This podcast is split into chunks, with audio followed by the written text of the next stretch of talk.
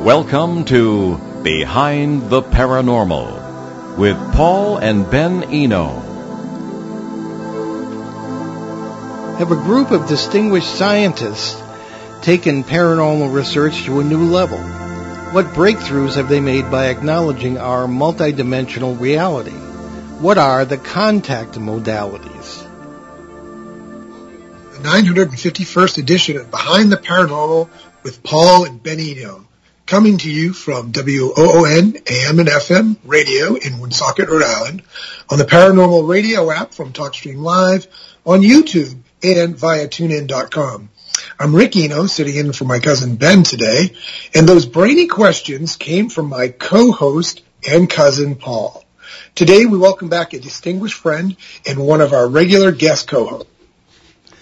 Now, I want to mention that, that today is, of course, Father's Day, so happy Father's Day all around. Um, any fool can become a father. It takes love, honor, and commitment to, to duty to actually be one. In these times of militant narcissism, as I call it, those qualities are hard to come by, and society kind of looks it. And what's the greatest thing a father can do for his children? Love their mother. Anyway, let's uh, welcome our guest. Ray Hernandez is director of the Consciousness and Contact Research Institute, uh, or CCRI, and we refer to that because around here that means Community College of Rhode Island, but that's not what we're talking about today. Uh, a not-for-profit academic research organization composed of, uh, and Ray can correct me on this because the numbers keep growing, 20 PhD academics and four medical doctors whose mission is to explore the relationship between consciousness, cosmology, and contact with non-human intelligence via the contact modalities.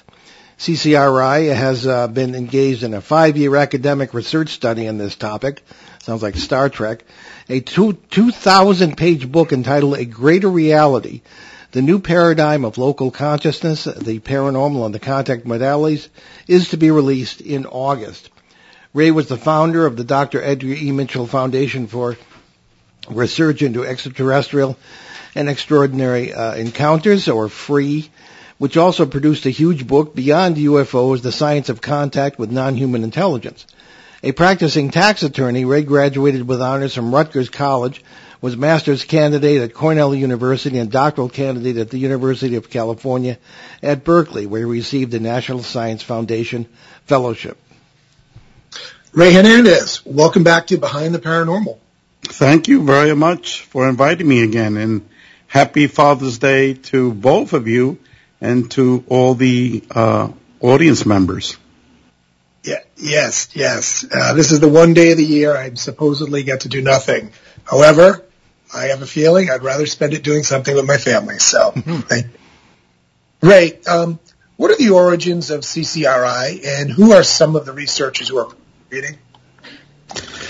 Well, CCRI uh, began after uh, the mission uh, was accomplished uh, with the Dr. Edgar Mitchell Free Foundation. The objective of that organization was to undertake the world's first um, comprehensive academic statistical worldwide research study of individuals that had seen UFOs and have had some type of contact experience with a non-human intelligence. And uh, we spent five years uh, doing that research. And um, at the end of it all, we published an 820-page book titled Beyond UFOs, the science of consciousness and contact with non-human intelligence. And that book is available on Amazon. And um, but the reason why we did that study in the first place was not that our organization was interested in only UFOs. We knew that the UFO phenomenon was part of an integrated phenomenon with other the other contact modalities, and I'll define that uh, in a couple of minutes. But there was uh, lots of data on near-death experiencers um, there were many books that were written on that topic, lots of statistical research. Uh, there was also many books that have been written about um, um, out-of-body experiences. Um, uh, not as many as the NDEs, but certainly a lot. and then the people that had uh, communicated with the deceased via either mediumship, channeling, or or um, uh, other other forms of contact with the deceased. Literally hundreds of those types of books. But when it came to actual actual statistical data on the UFO contact phenomenon, there was uh, little to none. Uh, the little was um, Dr. Kenneth Ring did published a statistical study that he did in 1996 and that uh, book was titled uh, The Omega Project, where he compared 85 individuals that had UFO um, contact experiences with 85 people that had NDEs. And that was uh, pretty much it. Uh, Kathleen Marden had done a study of only 50 people. Uh, she only asked 50 questions, and she only uh, utilized individuals that had an abduction experience. And what we subsequently learned in our research study was the abduction uh, uh, phenomenon was a very small percentage of the people that actually had UFO contact experiences. So, uh, uh, in other words, there was little to no data on the phenomenon. And so what we found out um, by uh, our research study uh, pretty much contradicts what is circulating in the field of ufology. Um, and I can go into those details later on. And uh, one of the main um, findings was that this phenomenon was um, pretty much a paranormal phenomenon instead of a physicalist phenomenon. While individuals have seen UFOs, while they've seen perceived physical beings, the overwhelming majority uh, of their experiencers were basically paranormal in nature. So that's why we had to uh, expand the study further to be able to study um, what I call the contact modalities and its relationship uh, with consciousness. What is the uh, the nature of our reality? And I know Paul has been studying this link for for 50 years. Um, Ray, uh, you coined the term uh, contact modalities, correct? That's correct. Okay. Could you just uh, give a few examples for our audience of, what they may be?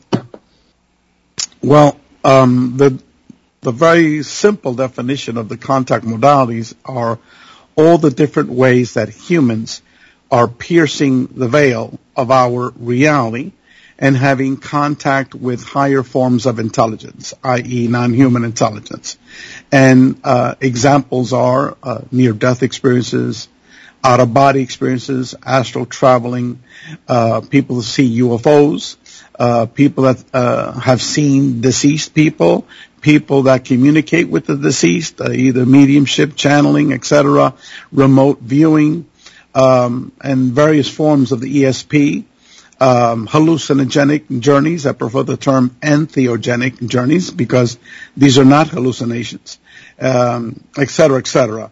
And um, we at the CCRI, the Consciousness and Contact Research Institute, um, believe in two hypotheses. One, first of all, is that uh, all of us um, perceive that consciousness is fundamental. What that means, basically, in a nutshell, is that what we perceive as our physical reality is not our true reality. There's something underneath, something a little bit more complicated behind it.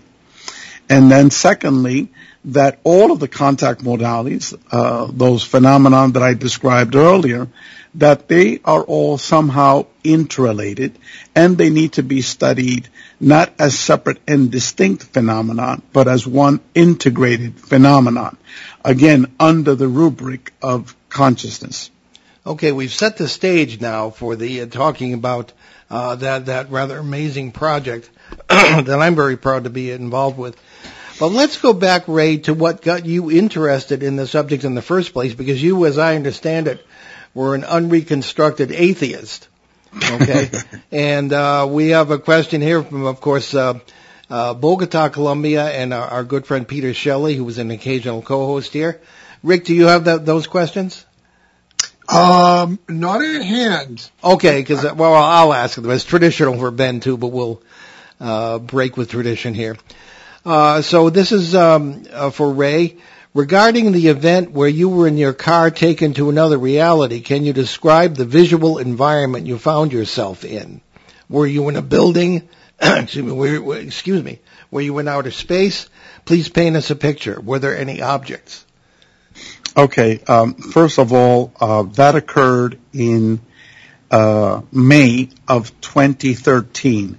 By that date, I ha- have had I had approximately a year and a half of paranormal experiences. I had been calling down various uh, uh, UAPs. Uh, I had been seeing shadow beings in my house. Uh, I've been having um, out of body experiences, um, and all of this started uh, by seeing an energy being in my living room with my wife on March uh, the 4th of 2012, where this energy being um, made my wife disappear, the dog disappear, and we were going to be euthanizing our dog later that afternoon. And this energy being put me to sleep for about an hour, and then when I woke up, my wife was uh, dancing around the living room saying that the angels cured her, the angels cured her, hallelujah, hallelujah. And so, and the dog was running around the entire living room. This is a dog that we were going to be putting to sleep later that afternoon. So that's how my experiences began. Now to answer that question, after a year and a half of having these, um, these paranormal, uh, experiences, um, that day I was going to work, uh, in Miami at 8.30 in the morning. I was listening to a radio interview, and all of a sudden, I was not in the car. Um, initially, it, I was pure mind. Um, there were no physical surroundings. And then li- uh, little by little, um, I appeared to be inside a cartwheel. And I was in the center of the cartwheel, and I saw these various different spokes and then um, slowly inside each of these spokes, videos appeared. They were all different.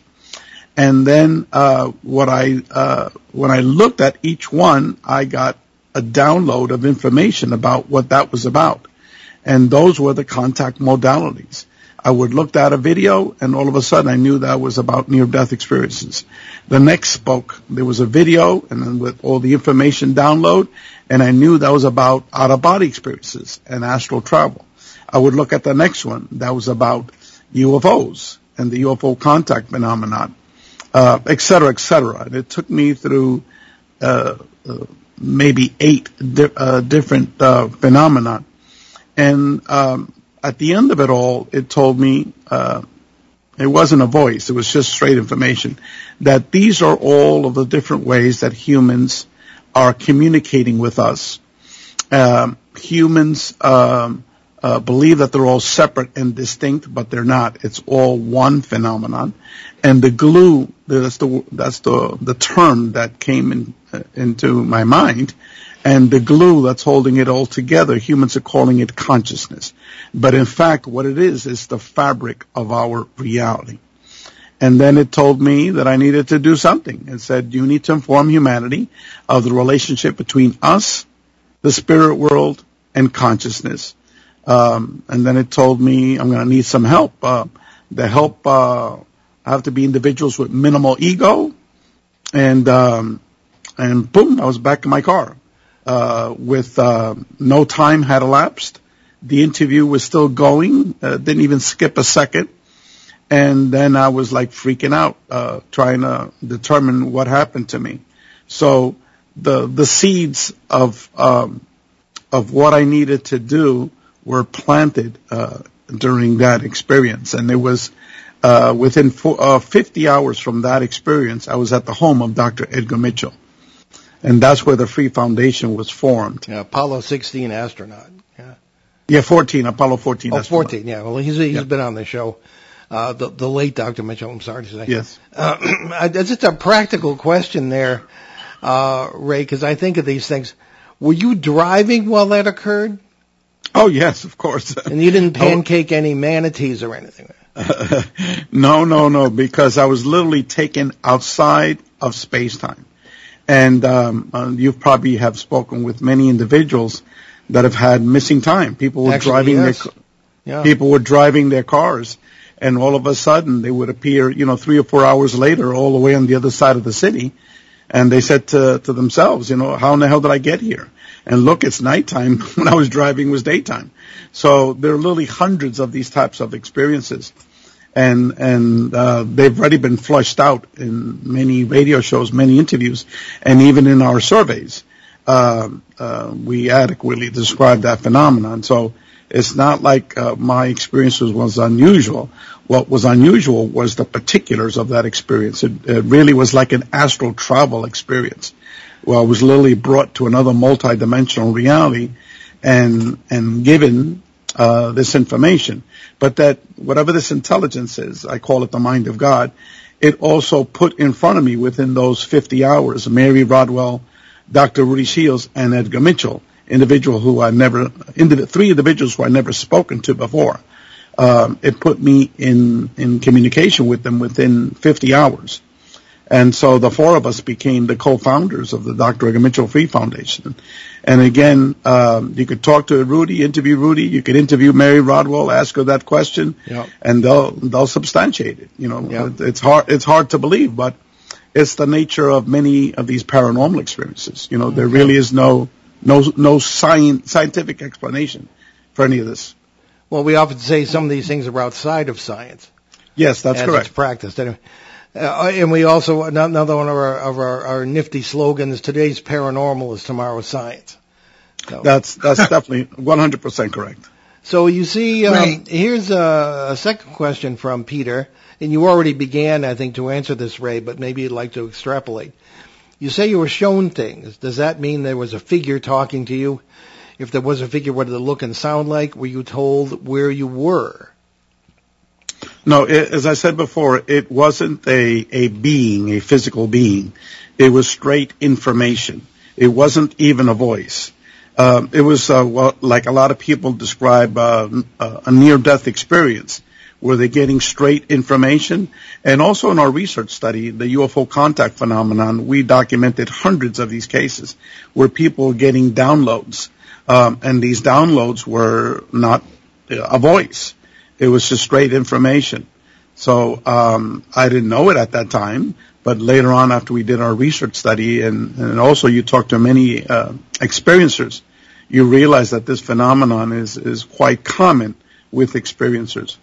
And um, in terms of location, uh, um, to me, I was in a multi-dimensional reality because uh, there was no physicality to it, except you're just focusing on seeing this wheel and what's in inside the wheel. Okay, uh, I have one more Right. question, then we're going to let uh, Rick jump in here. Yeah. Uh, the I've always been fascinated by the fact that, that uh, medical doctors over the years, sometimes psychologists, have, call, have called me more skeptical than they are. All right, but there are a number of medical doctors and psychologists and physicists and a number of other PhDs involved in the research committee of CCRI. Uh, can you tell me wh- why medical doctors are so interested in this subject? Well, most of the medical doctors um, that are interested in what we're doing, they fall into two categories. These are medical doctors that have researched the near-death experience phenomenon, or medical doctors that have actually researched um, entheogenic uh, contact experiences. Uh, for example, uh, DMT, um, psilocybin, uh, peyote, LSD, etc. Um, we have two articles by two of these uh, uh, individuals that research entheogens, and both of those articles compare the DMT and the uh, psilocybin experience as an NDE experience. Very, very similar. Half of the people are communicating with a being that they identify as God. Um, and so these are, you know, hundreds of, of, of, uh, of uh, individuals that have taken these things and they've documented them over many, many, many years. And so, um, but m- most of the medical doctors that, that, that are going to be in our book, um, many of them uh, thought that ufology was uh, was a, a whole bunch of crackpots, and I certainly understand them because uh, part of me still believes that they're still looking at the nuts and bolts approach, and they're totally clueless as to the bigger picture.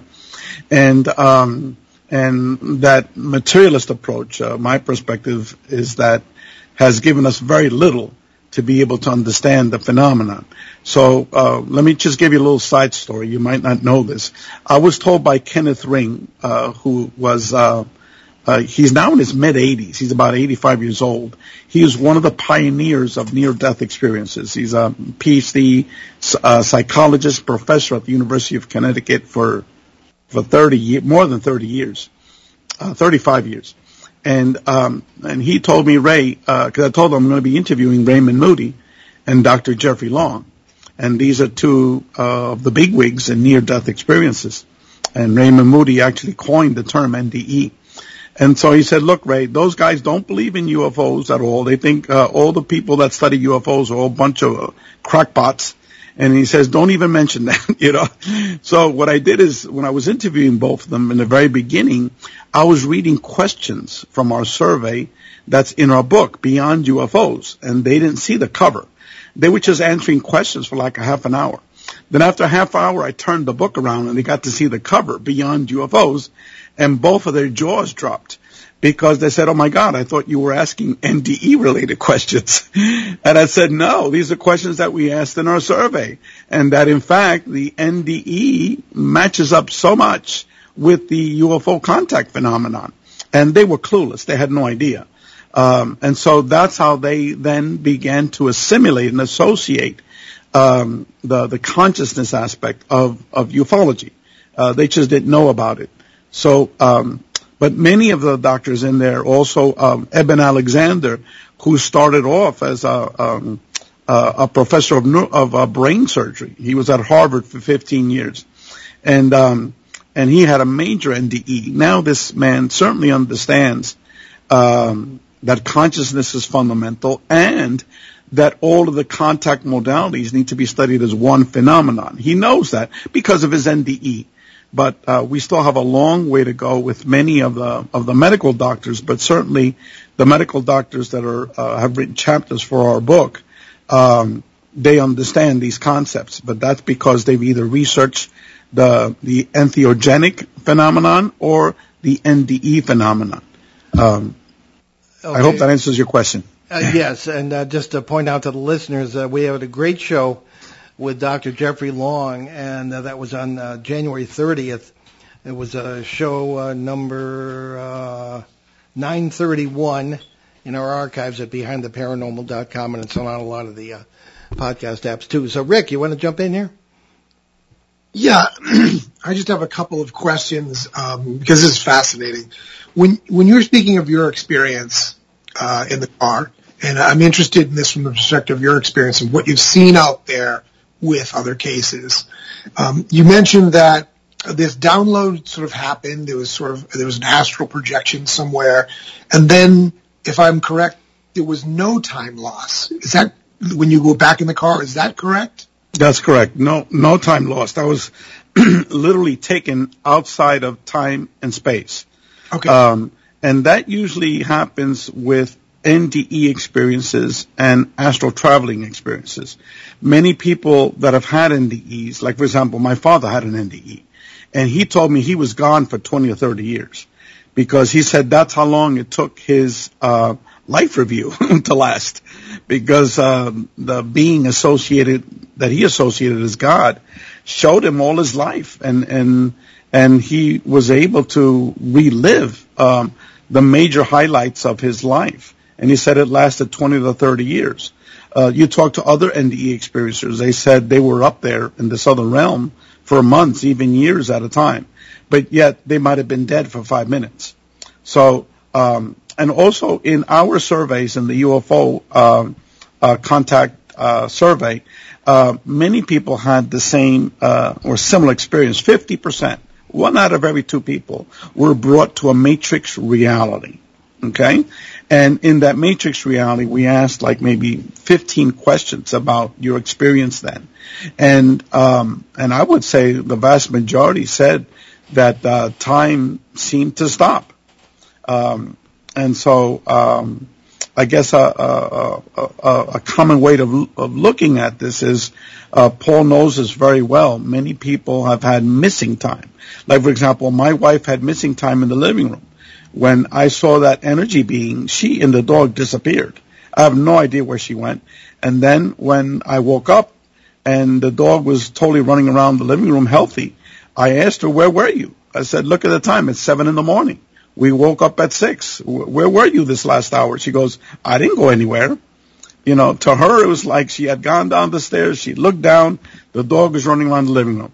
That one hour that she was gone, she had no idea. So she had one hour of missing time. So these concepts are very apparent um, in these paranormal types of experiences. Uh, the missing time aspect, uh, also with astral uh, uh, travelers. People, they go out of their body and then they go into higher realms.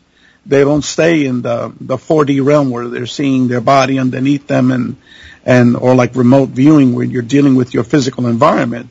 They go into other multi-dimensional, uh, dimensions. And, uh, again, these people also detail the aspect of time that in that realm, time doesn't exist. Um, and I could discuss that a little bit further, but yet this concept of uh, manipulation of space-time is one of the commonalities of all the contact modalities. All of the contact modalities involves a manipulation of space-time. And I can go into that as well as numerous other commonalities, like um, um, telepathic communication, for example. Um, those are just two of them, but um, yes. Okay, well, why don't we take our mid-show break right now? You're listening to Behind the Paranormal with Paul and Ben Eno, with Rick Eno sitting in for Ben today on WOON 1240 AM and 99.5 FM in New England's beautiful Blackstone River Valley. We'll be right back.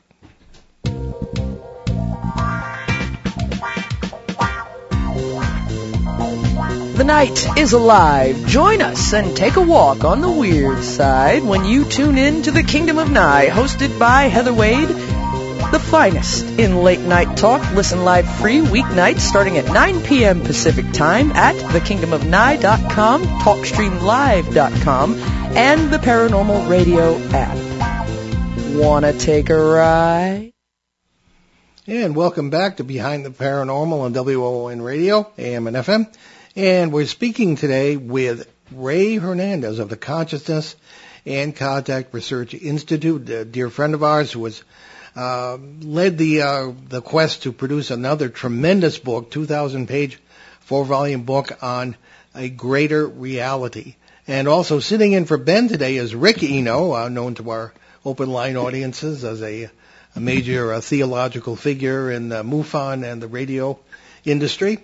And so uh, I just wanted to um, point out before I turn it back to Rick uh, that that what Ray was talking about uh, is is the missing time phenomenon and, and uh, compressed time, things of this kind, is well known to uh, researchers of consciousness, who often refer to it as perpendicular time or perpendicular consciousness streams. And uh, the whole thing of the life review taking, going through literally every moment of your life in what to you is 30 or 40 years and to everybody else is like a second or two, uh, is known to these people and, you know, they interpret it in one way or another. So Rick, uh, carry on. Okay. Thanks. Well, you know, as a researcher, mostly with, um, encounters or encountering witnesses that have been abducted from UFOs, uh, physical objects. What's interesting about this Ray, is that they usually in a UFO investigation, you can account every time for a specific period of time that they've lost. It's gone. And what you're experiencing and others have experienced is no, that it, time hasn't changed here in the physical universe. No matter how long you reviewed it and the feeling it in the astral uh, plane, here it wasn't a change. And I wonder, um, when I think about the two sort of modalities for um, what happened to you isn't really abduction. It's like a download, is what you said. So is there a commonality between these visitors that we call aliens and UFOs? Uh, and is there a common link in some of the cases with these sort of downloads and non-missing time? Well, first of all, um, I don't agree in the abduction uh, phenomenon. Um, I also don't agree uh, that we need to see uh, these quote unquote visitors as physical ETs. Um, I'm of the Jacques Vallée uh, genre.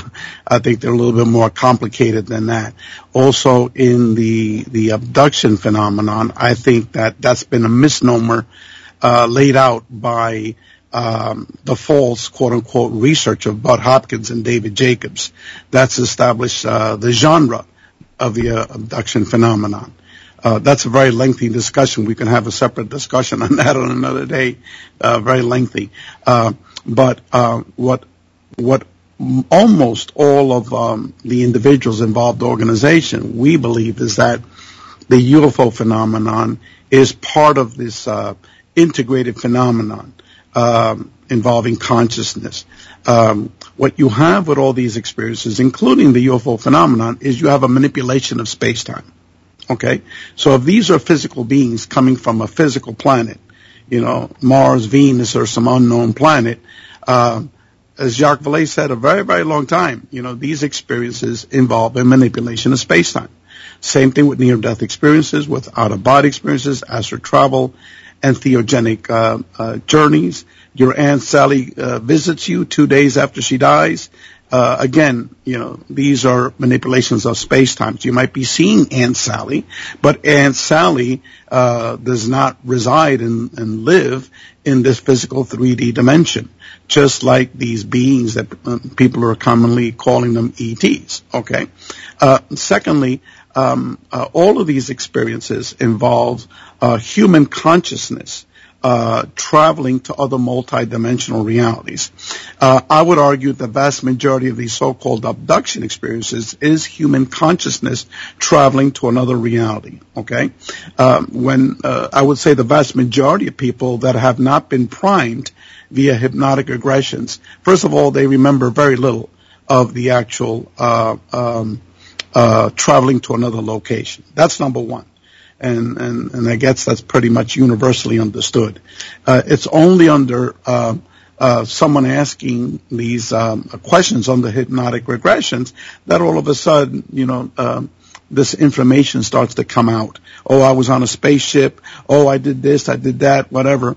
You know, but again, a lot of these individuals have been primed over many, many, many years of reading Whitley Strieber, of reading Bud Hopkins, David Jacobs, etc. Okay? Now, for example, uh, Kathleen Marden, Mary Rodwell, and Barbara Lamb state that over the last 10 years, they haven't met anyone that's had an abduction experiences. Okay? Yes. Ask, ask Kathleen Marden. okay? And, uh, uh, they might have here occasionally, you know, one or two people. But that's pretty much universal among the people that have been researching this phenomenon. And you can ask yourself, you know, a lot of questions. Why? Okay. One reason why is because people are now beginning to talk uh, universally about the topic of consciousness. That uh, this phenomenon is not necessarily a physicalist phenomenon, but a consciousness-based phenomenon. So a lot of people get influenced by what they read and what they listen to, and I think, uh, like Whitley Strieber, for example. Um, Kathleen Marden is another example. She started off writing the book Captured, okay, about you know an abduction phenomenon. Now she just wrote a book about uh, titled "From abductions to spirituality. She's all love and light. Okay? Uh, Whitley Strieber talked about communion, communion and anal probes. Okay? Now he prays to these beings that gave him spirituality. Okay? And allowed him to talk to his deceased wife. And his th- last three books have all been about that topic, love and light. Okay? What we determined was that close to over 90% of these individuals, um, uh, that had an abduction experience all of a sudden turned into love and light people. Okay? Well, These gonna, are thousands of people. I'm going to jump in here for a minute. Yeah. And with all due uh, due respect to Aunt Sally, um, everybody on the research committee has, has investigated cases or run into cases where there there are what we we would call crossover phenomena. Things yeah. like you know you had a UFO experience or a contact, and then uh, a week later you have poltergeist stuff going on in your yes, house. Yes, uh, Kathleen Marden uh, sent. As a matter of fact, we were in communication with Brent Raynes, and you know who Brent Raynes sure. is, okay?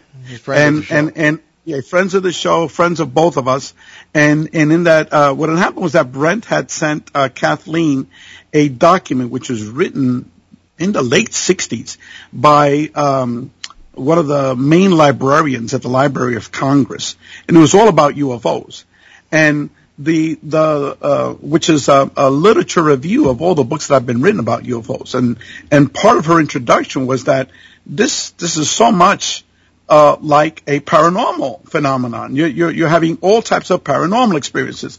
And so Kathleen Marden thanked Brent for that and said, almost all of my UFO um, abduction experiences cases involves paranormal experiences afterwards. Uh, like in my case, you, you, I, I, called down a huge UAP, and then it was four years of nonstop um, paranormal experiences. So yes, um, I, I, I agree with that. That both of these phenomena should be linked. But as you know, the field of ufology only recently has come to appreciate that component of the phenomenon. That that's true. Uh, it's very interesting that uh, a friend of mine sent me just the other day a clip from uh, former CIA director John Brennan, which I had never seen before, and he's actually talking and he seems kind of embarrassed about it. He's looking down at the floor about uh, alternate alternate new forms of life and hinting around about the existence of a multiverse, metaverse, interdimensionality, all the things we've been talking about. Uh, so, and I've always suspected that the government knows all about this, and that's the big secret. You know, if if um, you know we're all you know, we all grew up with you know Mr. Spock and Planet of the Apes. And I think we'd be perfectly fine with somebody visiting from some other planet. But if they're right next to you all the time, all possibilities, all good, all bad, that would scare the daylights out of people, and rightly so. I think that's that's the big secret. I, I agree with you. It, it, this the, the the big news is not UFO disclosure. The the big news is that there exists um, alternate realities, um, you know, higher dimensions of reality, whatever you might want to call it. Um, and, and, let me just give you a very, very clear illustration of this, Paul.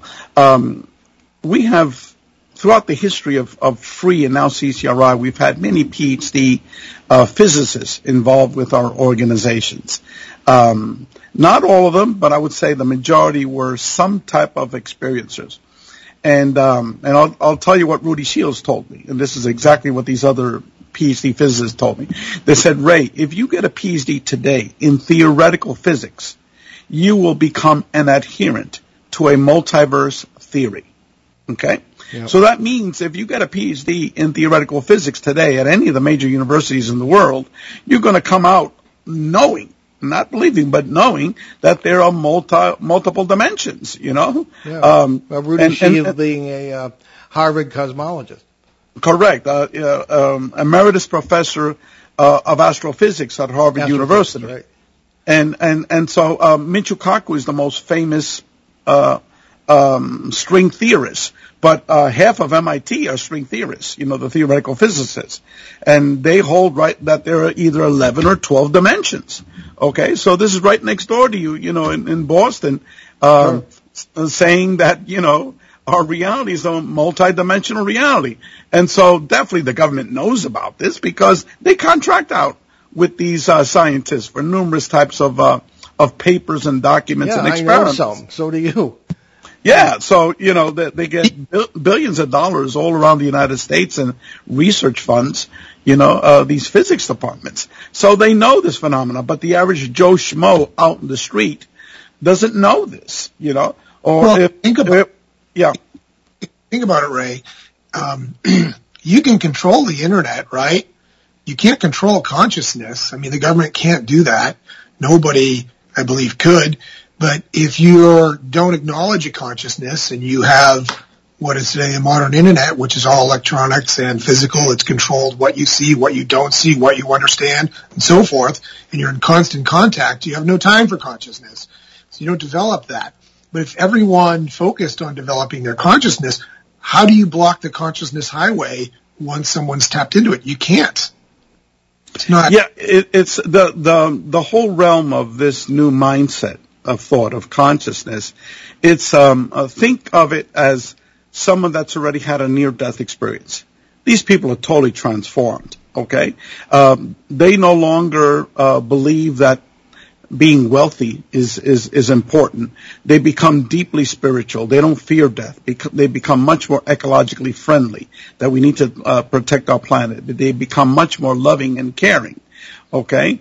And these are not um, uh, components of, uh, of a greedy capitalist you know, uh, society, you know, and, and, and, and there's very little control mechanism because the reality is not external. The reality is internal. Okay. That we are eternal spiritual beings and that you're actually, um, uh, preparing yourself for the afterlife, uh, by being a good person in this physical life. And so, um, um, so it's a different mindset um, and, and certainly not, not controllable. So yes, I would agree with that concept. Yeah. Well, one of the things that has always come up in my research, mainly because I was burned by it very early on in the 70s, was the notion of what are we talking to, and are is are they what they appear to be uh, in these contact modalities, if I may use the term, uh, and uh, are they do they have really have our best interests at heart? Now, from the results of many of these contacts, uh, as you say, Ray, the, the great spirituality is awakened. Uh, many good things have come of it. Other things lead to dead ends. So, how, in your opinion, should all of us uh, differentiate and avoid the tricksters, if you will? Hmm. Okay, I, I think the tricksters, um, from my perspective, are the individuals that are spreading misinformation and disinformation.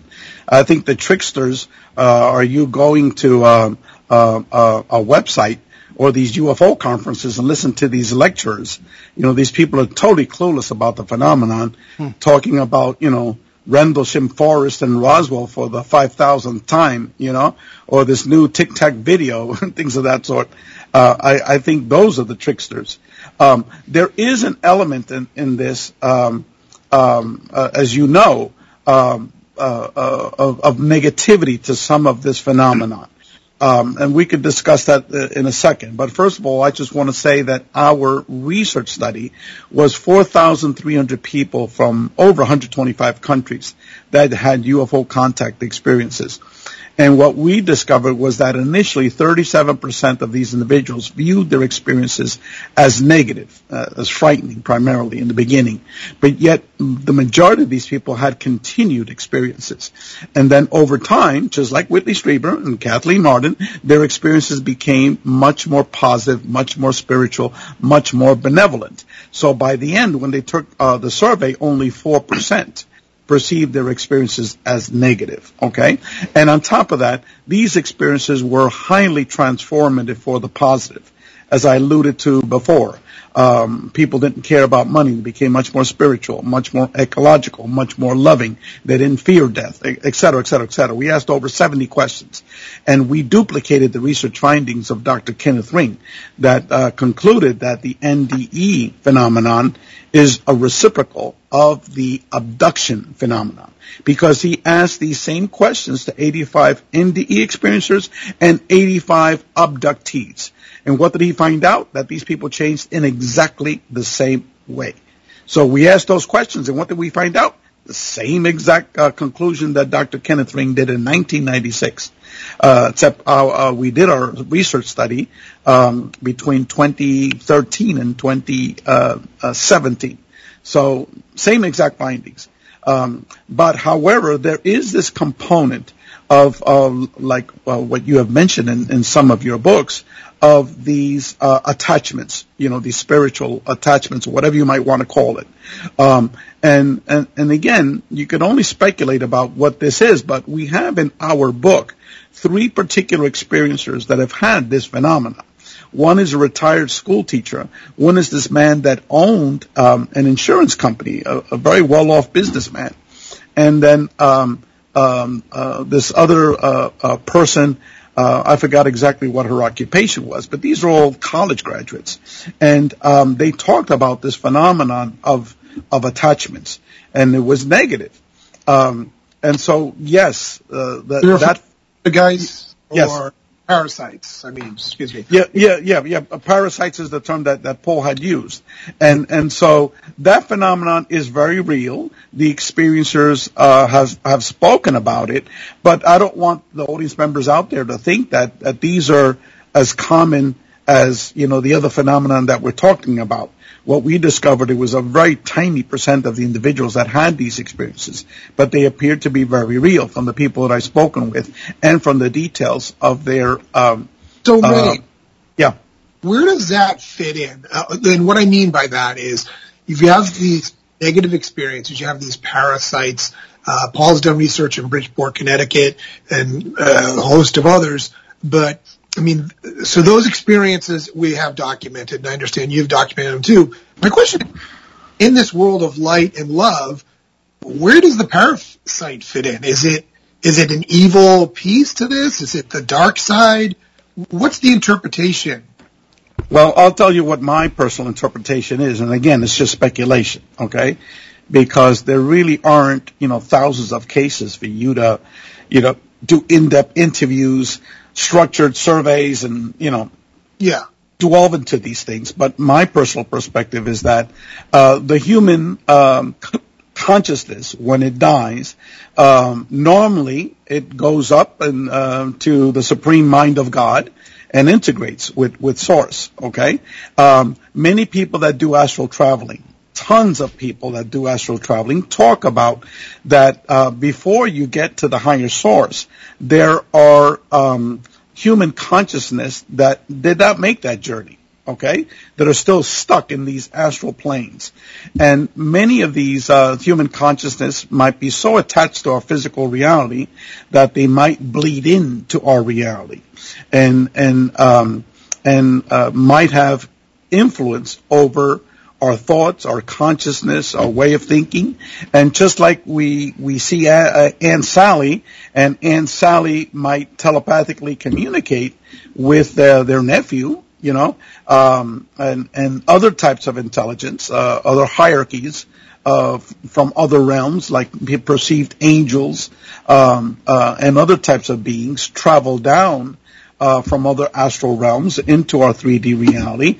I think that uh, whatever this intelligence is, and my my hypothesis is that these are individuals that did not make the full journey to go back. Okay, now that's just my uh, hy- hypothesis. Are they upset in, in coming back and like terrorizing the victims of it? Like, and you may not. Of course, it's a it's a broad open question, but like my idea of the parasite is it's it's it's it's negative energy. It's feeding off of something, uh, or it wants to eat something negative. If I can put it in those terms. And when you mentioned someone not making the full journey, could that? Why would that be? Could that possibly be they were quote unquote bad people or not ready, and they've come back to terrorize or? Well, I, I think those people that did not make the full journey, uh, these are people that still had some type of attachment to the physical reality. Now, the, the parasites is, is another component, I think. Okay, uh, there's some people that are just, you know, from the day they're born, you know they're they're out to do nothing that uh, uh, with love you know these are just you know bad souls you know and um, and then these people uh, for whatever reason uh, these uh, uh, human consciousness I, I should say for whatever reason have managed to bleed back and interact with our reality and um, and and so um, so I, I Again, this is separate from the people that have died that didn't make the full journey, like right. a little uh, uh, a child, for example, that might have been raped and then killed herself. You know, right. she, she's not going to be one of these parasites, but she's hanging in in this limbo type of environment because a lot of people that do astral traveling, they've talked about uh, trying to get these uh, human consciousness, souls, whatever you might want to call it, and bring them back to source. Like saying, look, go through the light. Here's where you're going. These are the uh, the major uh, experiencers of astral traveling, and there aren't that many in, in the world, but there are quite a few. And I've spoken to many of them, and they talk about that that particular phenomenon. Uh, but again, uh, anyone's guess is, is, is a great guess because uh, we know very little about this phenomenon. There are some, uh, Paul has done some case studies on this, but I'm sure he can tell you, you know, he hasn't done thousands of these case studies and been able to administer questions to these people, statistical studies and in-depth interviews and, sure. and, and fill up, you know, uh, several books on this topic. It's, it's, uh, it's ripe for exploration, you know. Okay, I think we have time for one more brief question. Uh, and we're kind of backing up a little bit. Ray, how would you define a UFO contact experience. When we stood in Pennsylvania, a bunch of us, and, and got on video this, I'm sure you've seen that this is this really strange thing in the sky for about three minutes. Was that a UFO contact experience, or do you have to have actual contact with uh, whoever or whatever is controlling these things? Well, um, well, a lot of people don't uh, realize is that uh, there's thousands of people all around the world that are going outside their house. They're either praying, they're meditating, or just uh, calling, a loving calling down to see UFO intelligence, and and usually within a short period of time they appear. Okay, and um, my dear friend Dr. Joseph Burkes calls it human-initiated contact experiences. Um, and other people prefer the term CE5, and I don't like that term. That's a marketing term used by this uh, marketer outside, outside there to, to pocket millions of dollars on the phenomenon. And um, so I prefer the term HICE, human initiated contact experiences. And um, and what I believe they are, uh, I believe they're holographic projections and maybe after the break I could uh, uh, go back in detail why I think that. And that's also the opinion of Dr. Joseph Burkes. He wrote a paper uh, for our new book um, saying that um, uh, we live inside a virtual reality and that the UFO phenomenon is part of that phenomenon and that what we're seeing are actually holograms. And I agree with that. Okay. Uh, we're just about out of time, but Ray, tell us when the book is coming out, how people can get it. Uh, the book uh, will be coming out August 1st. Um, send me an email and I will send you free chapters from our first book, Beyond UFOs, at least half of it. Uh, I'll send you over 350 pages. And then from our new book, I'll be sending you uh, six chapters from our new book. Uh, the name of the book is A Greater Reality. My email is info, I-N-F-O, at agreaterreality.com. So that's info at agreaterreality.com. We also have a website which is still under construction, but you could take a look at it as the names of the titles of the uh, of the authors and the articles that are going to be in our book. And our website is agreaterreality.com. Okay, very good. Well, Rick, uh, why don't you take us away with our announcements? Of course. If you're into Alien Crunch ice cream or Oswald burgers and spaceship chips, you're in luck. The Exeter, the Exeter UFO Festival returns in September at the historic Exeter, New Hampshire Town Hall over the weekend. That's September 3rd and 4th. This is a great event and the whole downtown gets involved. It's sponsored by the Exeter Area Kiwanis Club to benefit local children's charities. Along with ourselves, speaker, that would be Ben, not me, uh, will include Kathleen Marden, Peter Robbins, Jennifer Stein, Bob Terrio, Mike Stevens, Lynn Nickerson, Valerie LaFaso, Mike Maloney, and two new faces, Sean and Joss. I'm going to try to say La Genesee. Uh, La Jeunesse, and actually I just got word that they aren't going to be able to be there, so that's my okay. fault on the script. All right. No worries. The subject of Paul and Ben's talk will be time storms, with the thanks to the great uh, British researcher uh, Jenny Randles, who coined the term. Uh, they plan to do their traditional live broadcast from the event on Sunday with a panel of the speakers. This is a very fun event, so join them if you can. Visit uh, ExeterUFOFestival.org for more details. And visit our show website, BehindTheParanormal.com where you can find over 1,100 hours of our regular shows and special broadcasts since 2008 from CBS Radio, Achieve Radio, right here on WOON AM and FM, including shows that have been restored in the archives there. Uh, also hear many of these broadcasts on major podcast platforms, including iTunes, Apple Podcasts, and YouTube. You can also download our show app. It's uh, free. Uh, doesn't do a lot, but it'll give you all these uh, uh, links to the, the shows as we uh, put them up uh, after they're recorded. And uh, you can also find out more on the website about our cases over the years, about ourselves, how to book us, and things of that kind. So, uh, Rick, talk Oh, about our charities. Sure, and I will say that that app is very, very easy to use. So please it. Uh, the website has uh, a charity page with links to several good causes they've adopted, including Hope for Hilldale Cemetery in Haverhill, Massachusetts, USA Cares, Canadian Veteran Advocacy, Helping Haiti's Orphans, uh, the Crohn's and Colitis Foundation of America, the Sisterhood of Ground Zero, and most recently, the Western Kentucky Tornado Relief Fund. So, what do we have around the corner for next week? Next week, June 26th, Ben will be back. And the guest will be UFO researcher and author Preston Dennett on the abduction of Dolly, an amazing case from Florida. And Dolly herself may even be here. And that that'll really carry on from the discussion we had today about these uh, utopian worlds, contact modalities, uh, the spiritualization of the whole thing, and it's uh, really will will fit right in with our discussion today. So we'll leave you today today with a dynamic thought from our good friend and occasional co-host, astronomer Mark D'Antonio. And I spoiled it early on by using the quote, today's paranormal is tomorrow's science. Well worth saying uh, again. I'm Paul Eno. And I'm Rick Eno sitting in for Ben. Thanks for joining us on our great cosmic journey, and we'll see you this time next week on Behind the Paranormal. Return to this radio frequency 167 hours from now for another edition of Behind the Paranormal with Paul and Ben Eno.